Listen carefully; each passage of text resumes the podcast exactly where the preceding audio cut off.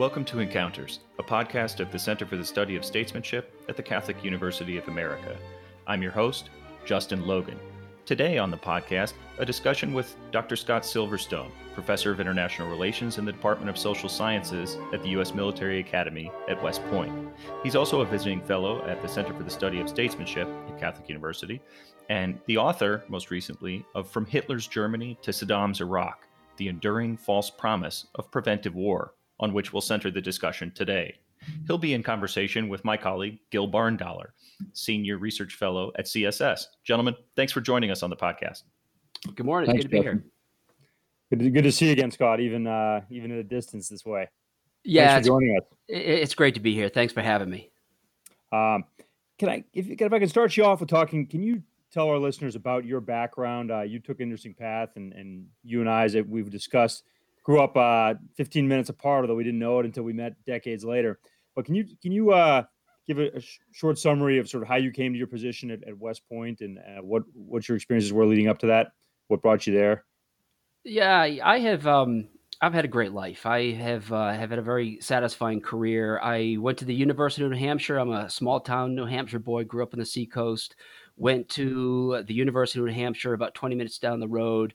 Um, sort of unsure about what I wanted to do in the world, but I had this sort of romantic notion of uh, of wanting to be out in the world, not knowing uh, sort of what position uh, I wanted to to play. And I had two amazing political science professors uh, as a sophomore that just sort of opened my eyes to uh, all the big questions of, of power and security and order. Uh, this is during the early Cold War, early 1980s, and really became fascinated by uh, the the really big existential questions that uh, were on the front burner at that point in time.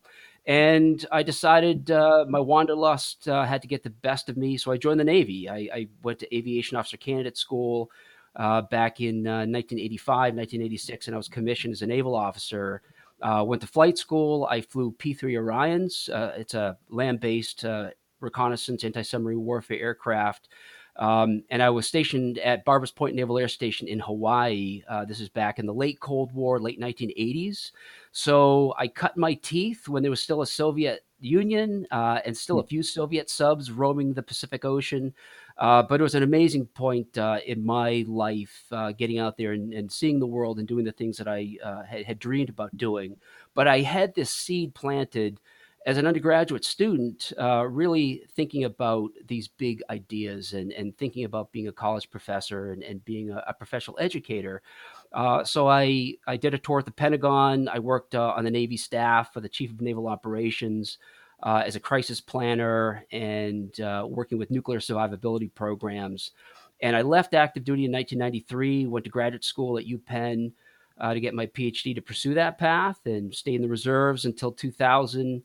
Uh, so all the issues that uh, we were dealing with during the 1990s had a chance to uh, play a role uh, as a reservist in the in the Pentagon. Um, and then I ended up at West Point. It was just one of many jobs I applied to when I was on the market back in uh, the early 2000s. Uh, and I'm in my 20th year at the Academy, teaching international relations. Yeah, and as you said, I mean, you arrived on on cusp, I guess. You, I think you told me, remind me. I, I think you were um, obviously in class that day, and were and you arrived right before September 11th, right? So I mean, your timing was. I don't know if we call that fortuitous or, or what, um, but but really interesting time that you arrived as, as the army and as the nation were on the cusp of a, a, a very new couple of decades. Yeah, that's right. I actually arrived at West Point in the summer of 2001, and we start our semester in August. So I was teaching the Intro to International Relations course. Uh, I'm three weeks into the semester, and then we get hit on 9 11. So you think about everything the U.S. Army has been through Afghanistan, Iraq, Afghanistan again. Uh, this real fixation uh, that the Army has had on this particular problem set counterterrorism, counterinsurgency, uh, the big nation building debate. Um, and this put, of course, tremendous stress on on West Point, trying to figure out how do you educate future officers to go out and do this particular kind of mission. Um, and you know, as a as sort of a classic Cold War great power politics guy, uh, coming from the Navy, I felt like a fish out of water, pardon the pun, uh, at West Point um, because this this whole counterterrorism, counterinsurgency thing specifically wasn't uh, my area of expertise, while this was exactly what my students had to focus on, and and when they were doing their deployments, what they were dealing with when they went, when they went down range. Um, and sort of a, the, those strange cycles of history always come back. Now we are back in a period of great power politics. Um, and the Pacific means something in a way it didn't, frankly, when I started at West Point 20 years ago. So, um, for good or ill, I feel a little more relevant today hmm. Uh, in my in terms of my military experience and my academic expertise than I did uh, for the first 10 years, 15 years uh, at the academy. Hmm. Yeah, there's a, a, little bit of circularity to that, isn't there? Yeah, there is. It strikes me too that uh, I'm pretty sure we use the the P3s and, and now the P8s again, sort of fish out of water, doing surveillance stuff and doing land based, you know, doing like like every element of the military over these these couple of decades of small wars, doing things they weren't purpose built for, right? Yeah, it was strange to read stories. Yeah, the P3s are using their their um, ISAR radars to track convoys uh, traveling through Afghanistan. To me, that just right. blew my mind. Right, just trying to find relevance. yeah, yeah, exactly. Uh, could you, for our listeners as well, could you unpack a little bit because West Point's an interesting institution um, as, as, an academic institution. You know, in, in, terms of the structure, the professors there. Can can you unpack a little bit the, the kind of uniqueness of being a civilian, never mind a veteran, but a civilian professor there?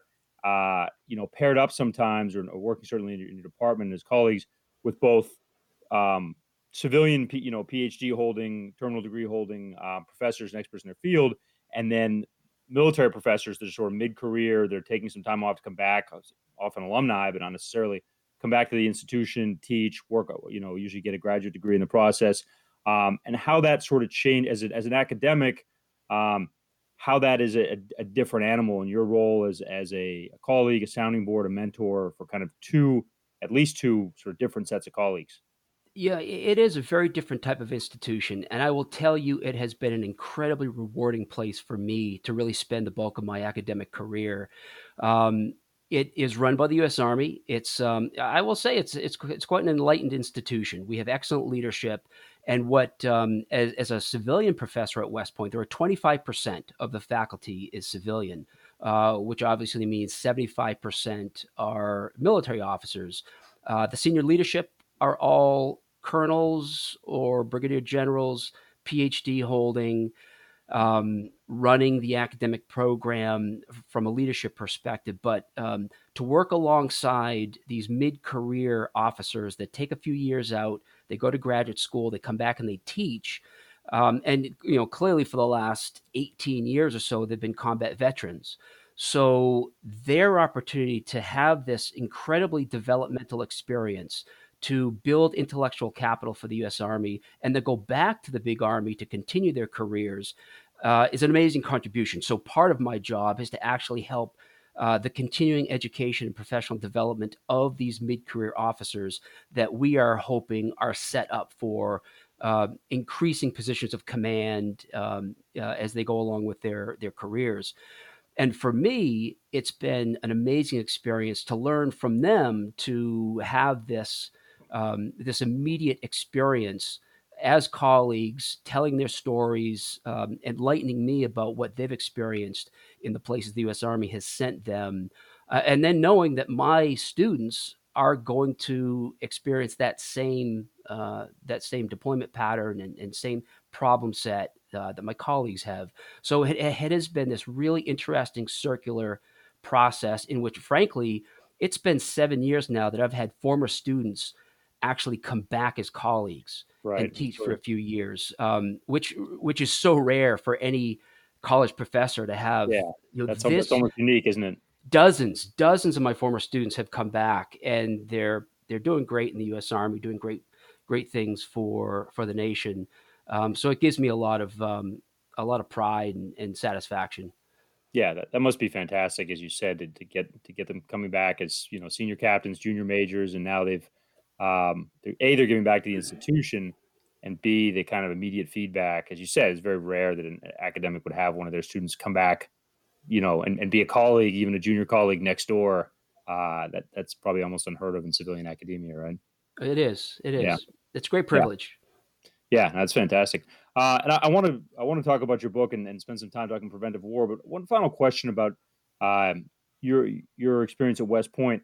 How do you find that? I think I think in some ways West Point is uh, and U.S. sort of PME establishment in general, but but especially the military academies uh, and West Point, as you know, this beautiful, forbidding Gothic place, as, as you well know, they get sort of easily caricatured as as being kind of militarist and and sort of hidebound. As someone that's maybe more um, heterodox and realist in your in your views of international affairs and the use of use of military force, um, what has been your kind of uh, experience broadly with with both civilian and, and military colleagues in terms of your approach to some of these big questions, especially maybe if you can go back a little bit to the to the years after uh, 9/11 during the Iraq War. Yeah, you know, one of the frustrating things for me in the run up to the Iraq War, I was a critic of the Iraq War. I felt um, that that uh, the strategic rationale being laid out just did not make sense. I think uh, I, I, was thinking at the time that we were um, setting ourselves up for much greater problems than actually needed to be solved. But there was such a powerful rally around the flag effect. If you think about just within the classroom itself, um, it was impossible for me to get my cadets to, even for sake of argument, to think critically about the rationale for going to Iraq. Um, and this was something they they believed in. They believed this was an appropriate projection of American power. Um, but I will tell you, sadly, when the insurgency flared 2004, 2005, 6, 7, when it was really bad, um, the cadets actually uh, became a lot more open minded and willing to mm. actually think about why did we go in? What are we trying to do? How ambitious uh, can we really set our sights in this particular conflict? And through, frankly, 18 years of painful experience, what I have noticed among my former students and my current colleagues, among those who, who have had multiple deployments, both in Iraq and Afghanistan, they are dealing with sort of a, a, duality in their own intellectual effort to grapple with this experience, with their experience and, and with what the United States has tried to do. On one hand, they are professionals. And as you know, when you're given a mission, once the decision is made by political leadership, and they set the goals that the military is supposed to accomplish. They sink their teeth into the mission like a bulldog, and you hold on and you you work as hard as you can for as long as you need to, advising the chain of command with with the experience and the analysis that you have. But every day you work as hard as you can to get the job done that you were given. But at the same time, the other part of their brain is telling them maybe it's not going to work maybe the objectives are unreasonable. Maybe we don't have the tools to actually shape this society in the in the direction that we're trying to shape it. So I've seen this this um, this very honest intellectual um, effort sort of struggle with the professional commitment of military officers to to do the job that they're given. Um, and and some do it more successfully than others. I would say that you know West Point because it is an academic institution because they've all gone to graduate school and they've had this experience within civilian institutions of of, of developing their critical thinking skills and and being exposed to a more diverse set of ideas beyond the U.S. Army. Um, that this is a a really smart, open minded group of Army officers. And I think if, if one thing that West Point could be proud of beyond educating cadets uh, and commissioning second lieutenants is that this whole notion of, of building intellectual capital. Mm-hmm. Um, of, of sort of taking these young officers with with very serious operational experience and very serious intellectual analytical development and you combine those two and then they go back to the big army um, as either commanders in the field or or strategists, uh, advising commanders, and that's a really powerful contribution um, as we continue to think about these these problems that that seem to morph um, but remain complex. Yeah, and West Point, I, having spent a little bit of time up there with uh, doing research in the last couple of years, it's got some interesting little kind of uh, intellectual bolt holes too, right? These almost quasi think tanks, the Modern War Institute, uh, OEMA, the, the manpower cell there underneath underneath your offices there. Um, it's interesting how the Army uses that place. It, it, seems to me from the outside looking in as, as a um, you know, the, the, the Cyber Army Cyber Institute now, a lot of little interesting places to kind of stash talented people doing interesting work. And we have our combating terrorism center there. Yes, right. CTC, so, of course. Yep.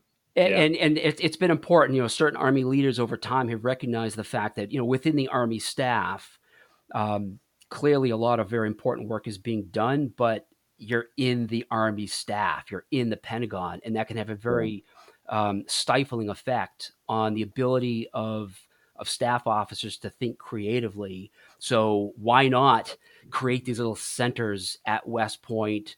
Uh, leverage the academic talent that's already there on the faculty and leverage the academic climate of, mm-hmm. of free inquiry, of critical thinking, of peer review, uh, outside the day-to-day pressures of, of working on a, on a big military staff.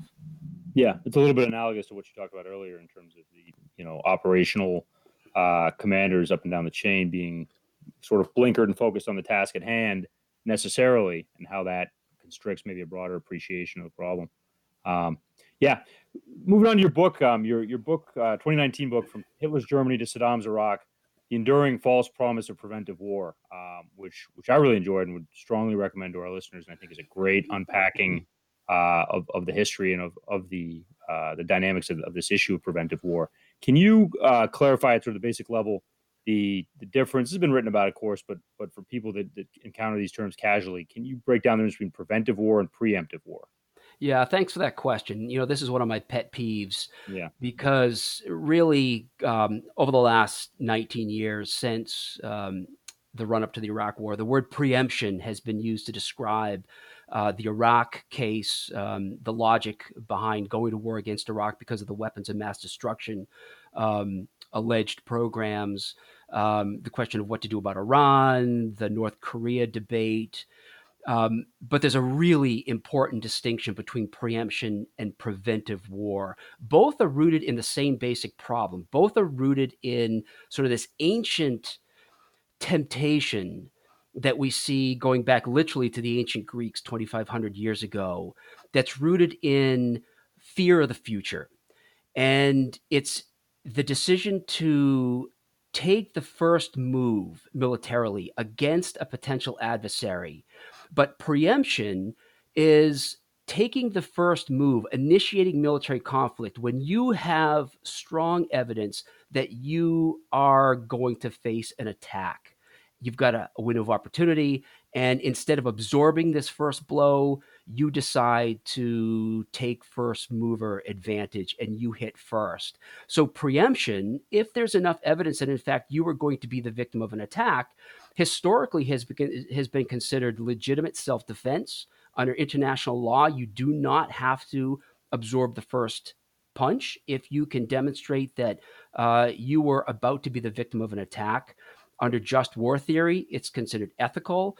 And from an operational, strategic perspective, it sounds like a wise thing to do um, to hit your adversary first when you know um, that that uh, he's preparing to hit you preventive war, preventive action is different. It is about fear of the future, but it's a situation in which you are watching a potential adversary become stronger over time, developing new capabilities, new weapon systems, uh, reforming its army, its, econ- its economy is growing in a way that provides an opportunity for military modernization. And as you watch this process occur today, you think about what are the implications two years from now, five years from now? What if we get into a conflict down the road after my potential adversary continues to become stronger and stronger? That conflict is going to come at a much higher cost. So, right. historically, we've seen this temptation to say, why should I sit back and watch my potential adversary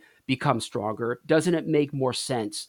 to hit him today to to target those capabilities that haunt my visions of the future. But eh, at the end of the day, you have to grapple with the fact that there's no certainty uh, about what the future actually holds.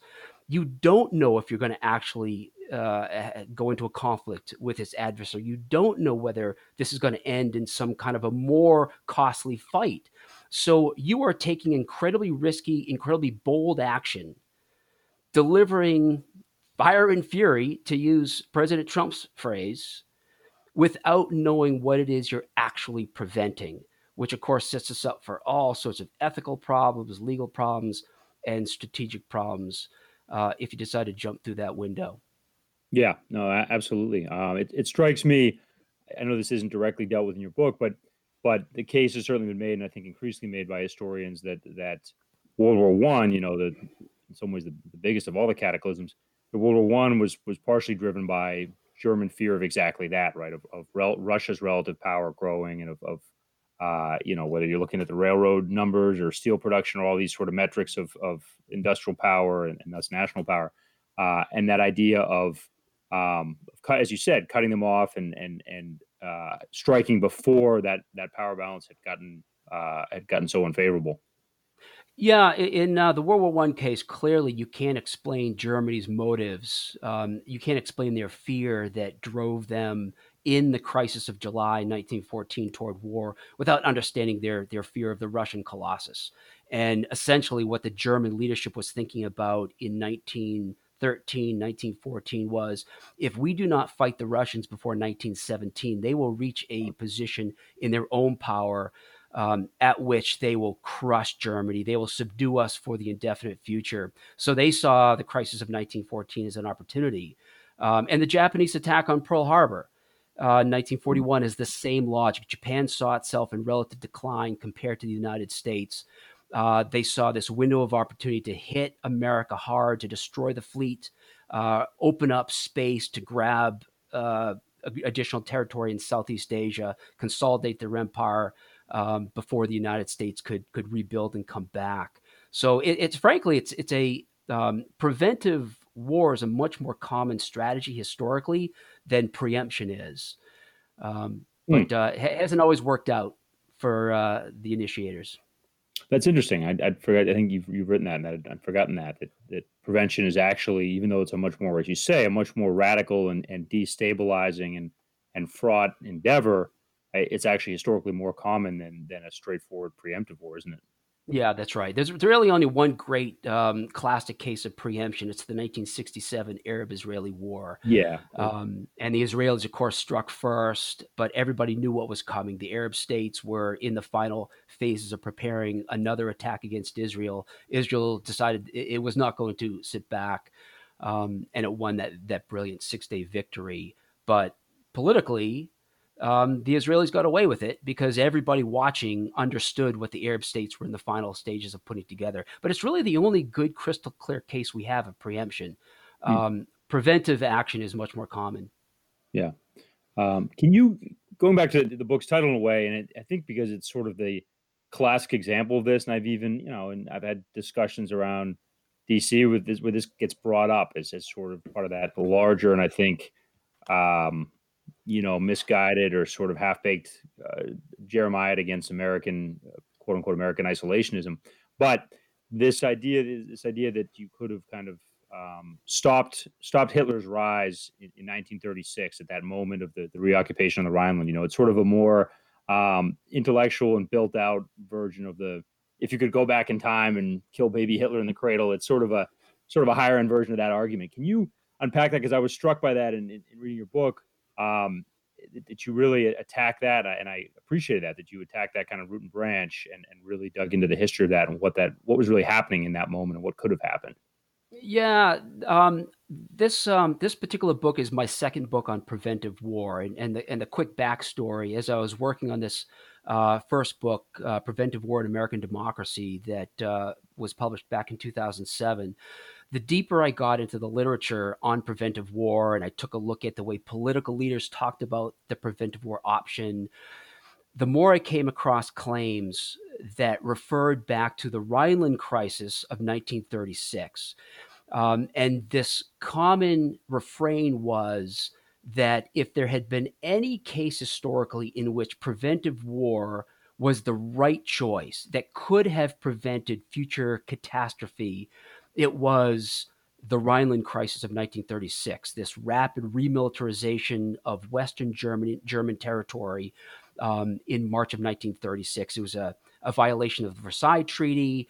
It created a crisis at the time, and the French were actually willing to mount an offensive operation to push push a relatively small German force back out of the Rhineland, back across the Rhine River. But they made this 100% contingent on British support, at least British political support, and the Brits vetoed this. And they had a strategic rationale for vetoing this option. But ever since 1936, you know, you're strangling Hitler in the cradle is that classic sort of the, the earliest form of preventive action um, that we, we hear people refer to. But this Rhineland crisis moment has been treated very seriously and it's become politicized. And that's what began to bother me. And I was curious. I, I was, you know, asking myself, well, somebody must have written a deep dive on the history of the mid to late 1930s that looked at this time frame not the munich crisis of 1938 it's a very right. different situation but if the rhineland crisis of 36 is this golden moment somebody must have picked this apart because it's it's such a strongly asserted counterfactual about what could have happened. And what I discovered was nobody had actually done a deep dive on the history, but it had been for granted, isn't it? Sorry, Say again it's almost taken for granted, isn't it? That people just assume had there been, uh, you know, this preventive war and this and this armed pushback against the Rhineland reoccupation, that would have been it, right? They always point to the kind of timorous generals and and and almost like it, it would have been a, a done deal. It comes back to that that idea of predicting the future you talked about.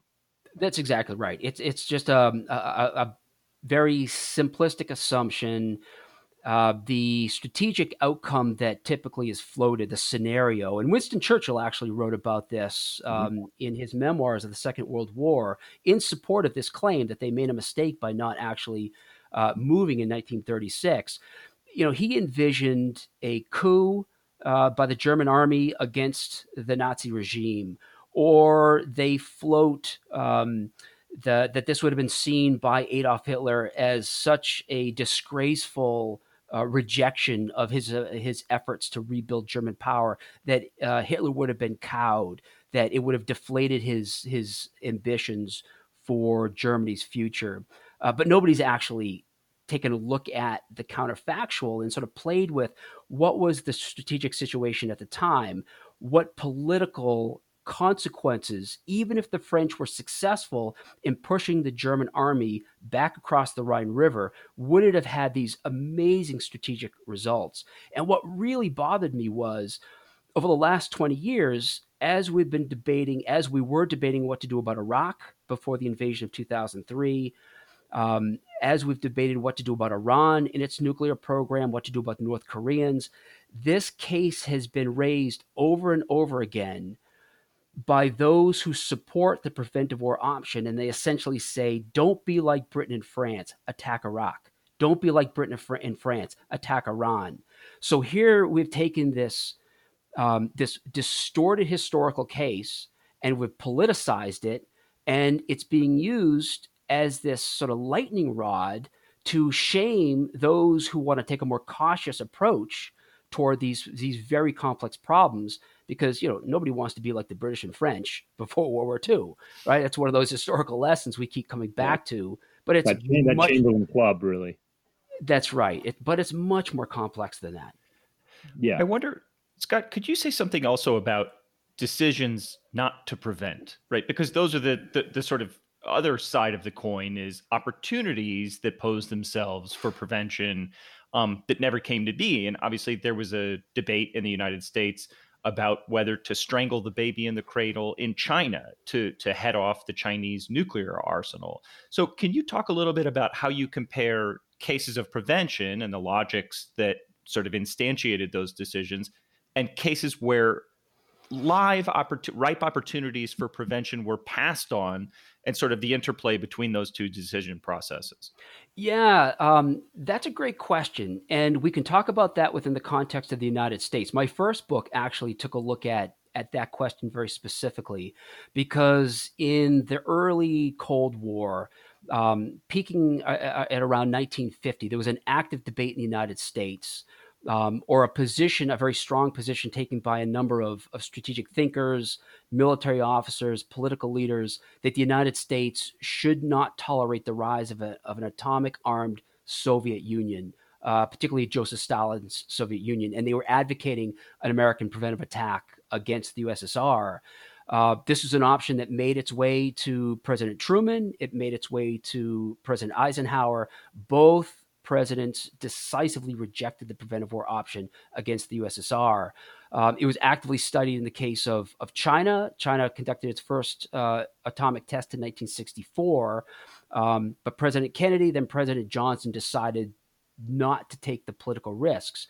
And under four administrations, they chose from President Truman through President Johnson, they they chose not to pull the trigger, primarily for political reasons, not for military reasons. And this is the, the argument that I make. Um, and there's a tremendous amount of evidence to show that what was really troubling Harry Truman and Dwight Eisenhower was this notion of striking out when you don't actually face an imminent threat was un-American. It's it's something we do not do. It's it's inherently aggressive. This is what the Japanese did to us at Pearl Harbor. You know, so here, here's Harry Truman saying when advisors are, are making the argument, well, we, we can't sit back while we still have effective atomic monopoly and let Joseph Stalin and Soviet Union develop this existential threat against the United States. Uh, but for purely ethical political reasons, Truman and Eisenhower rejected it. Um, and, and Kennedy and, and, Johnson rejected this option in the Chinese case for the same political reasons. They would have uh, blowback from our allies, from neutral states, um, and it would come at some larger political costs to America's role in the world. And in those cases, again, I can understand in 1950 this fear that drives certain thinkers to advocate preventive war against the Soviet Union. It's very easy to make the case. In NSC 68, that, that seminal early Cold War document of 1950, they're they're describing the Soviet threat as not just a threat to the American Republic, but as a threat to civilization itself. But they chose not to pull the trigger. It was only after 45 years, with the peaceful collapse of the Soviet Union, that we now know it would have been a horrifyingly tragic choice to make. Um, and I'll give you one other quick example, which I do talk extensively about. I have an entire chapter on Otto von Bismarck um, in my current book, and and to me, he's a fascinating strategic thinker.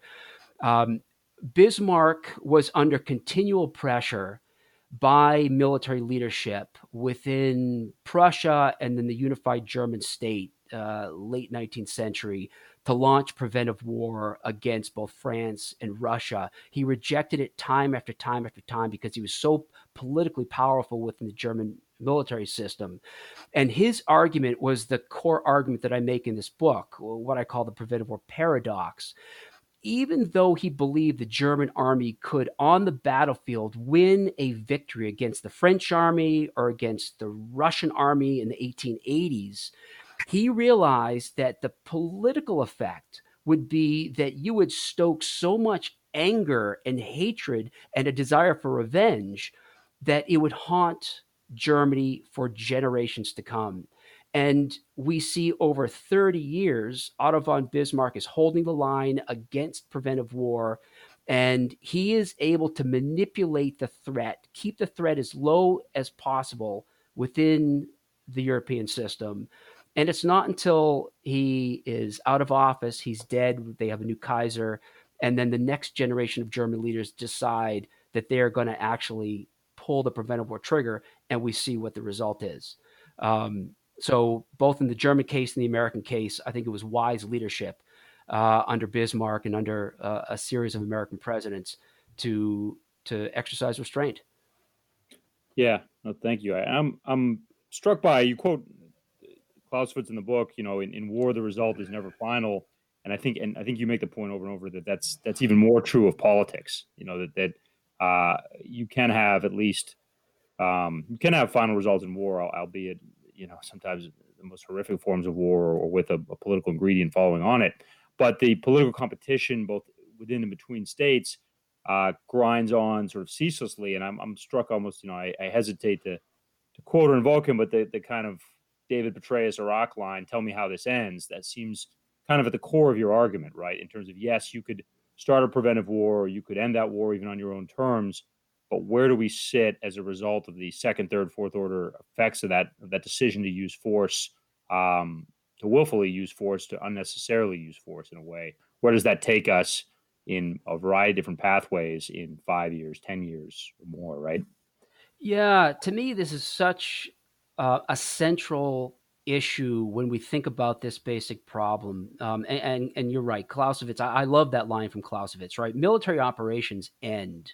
They all military operations always end, but but the question is, the next day politics continues. What happens the day after? And um, I, what what troubles me about how many American thinkers, professional strategic thinkers, approach this question of um, do we use military force now to deal with this particular problem is the fact that they routinely confuse operational military success and strategic success. And in the United States of America has over many decades developed incredible skill and competence at the application of firepower, as you know. Um, and you can define victory, you can define success at any given military military um, operation in purely military terms. Can you destroy this target? Can you overthrow this government? Can you occupy this territory? And we're really good at this. But that's not why you actually have engaged in the use of military force. You engage in military force for the political outcomes, for, for what happens after the dust settles. So, the paradox that I talk about in this book is there are so many cases in which you can win on the battlefield, but you fully fail to achieve the political strategic objectives that drove you to the use of force in the first place and then might actually magnify the problems that you are now confronted with because of what what you what you put in motion yeah no absolutely. Let me ask you a question off of that and i think especially as a professor at west point you hear the argument sometimes made that the military and military leadership and even up to guys with stars on their collars are fundamentally operational level and often tactical level thinkers and decision makers and obviously they need to be aware of uh, of politics and aware of the end state and informed by the you know informed by the desired end state but that part of the problem is that we're having generals solve uh, or be the decisive voice on questions that should be answered by uh, by diplomats, by elected political leaders. That there's a deference to the military. How how does that weigh into you when you look at, especially as an educator of future lieutenants and then and then future generals down the line, maybe maybe after you've retired in some cases. But how do you how do you think about that balance and, and whether the United States is, is, is fundamentally off course in into you know to bring in Clemenceau to leaving leaving too much to the generals? Yeah, I think Clemenceau is right. Um, you know, war is too important to be left to the generals, and um, it's a provocative statement to make, but it's incumbent on civilian leadership, um, those either in leadership positions or those uh, who are advising them to have this more well rounded perspective on the use of military force. The military professionals' eh, eh, core expertise is in the application of violence. That is their core expertise. Making this logical leap between if I achieve these certain battlefield objectives, how does that produce a, a certain political outcome? That eh, that introduces a whole set of variables that the military shouldn't necessarily be called on to be experts in. And you know, one of the things that we were grappling with back at West Point as we were sending our second lieutenants and young captains downrange with these incredibly complex political missions, and you know um, the complexity of the situation that was faced by platoon leaders and company commanders really representing the United States of America with tremendous firepower at their disposal at the village level, responsible for trying to recreate new social orders and new political orders and new economic systems. And we were getting feedback from the field as we're trying to adapt the West Point program, our educational program, to the to the demands being placed on these young officers' shoulders, and we're realizing we have to stuff so much expertise into their kit bag because they're the only ones out there doing this sort of thing. They've been given this job, and they don't have the kind of support they need. Um, the the ambitious political objectives are so complex that um, I came to the conclusion a few years into it that you know we are we are grossly taxing the the reasonable level of competence our Right. military should be expected to assume. But if you don't have civilians who are who are um, vocal enough and confident enough to to sit down with military leaders to work through our strategic options and work through how we're going to deal with these problems, we're fundamentally going to default to sort of the, the, the military's way of, of thinking about this.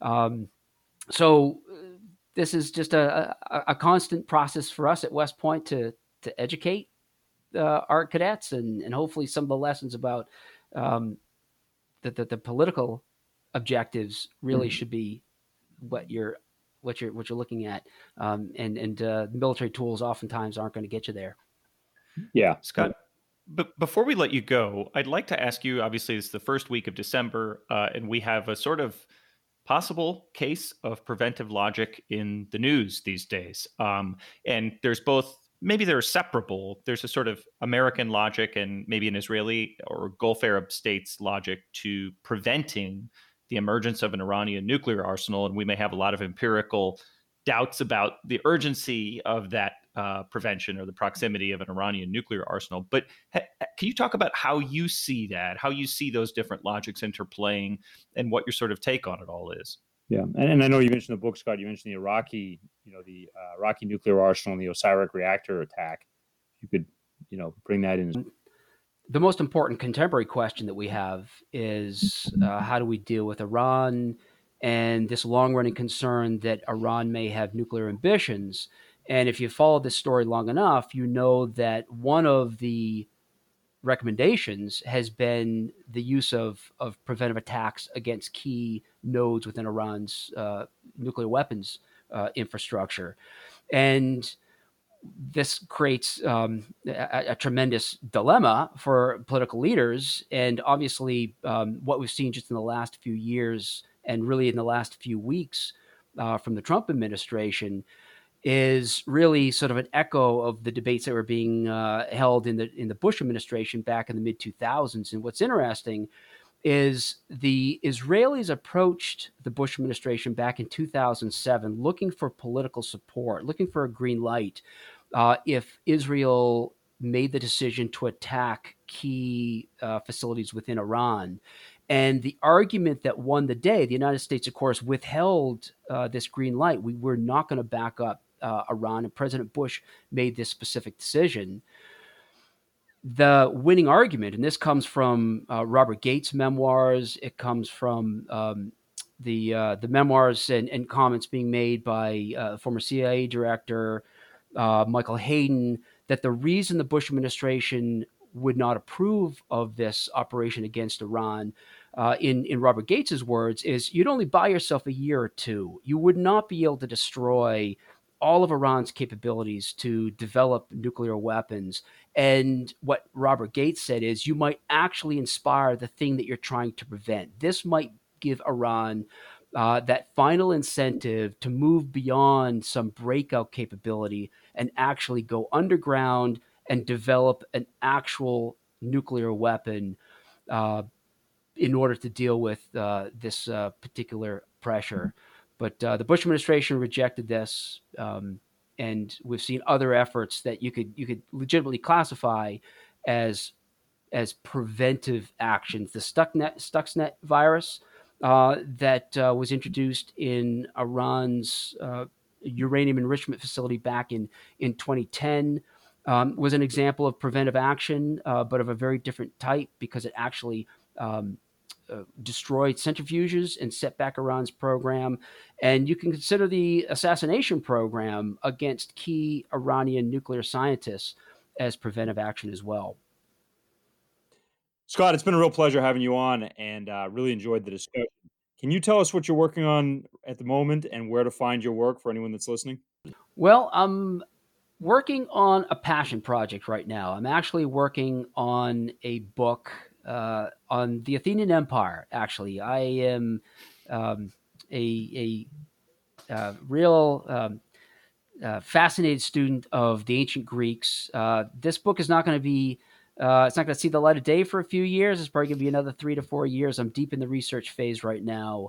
But uh, for those of you who have studied international relations, you know that the Peloponnesian War, ancient Athens, and ancient Sparta, it is sort of the original case uh, of of great power war. That's that's sort of part of how we um, are educating students and, and part of the larger debate about um, historical cases uh, that we we think back on to, to think about contemporary issues of, of strategy and politics. Um, but this book is really about the origins of the Athenian Empire. Um, so more to follow on that. I'm Justin Logan. Thank you for tuning in.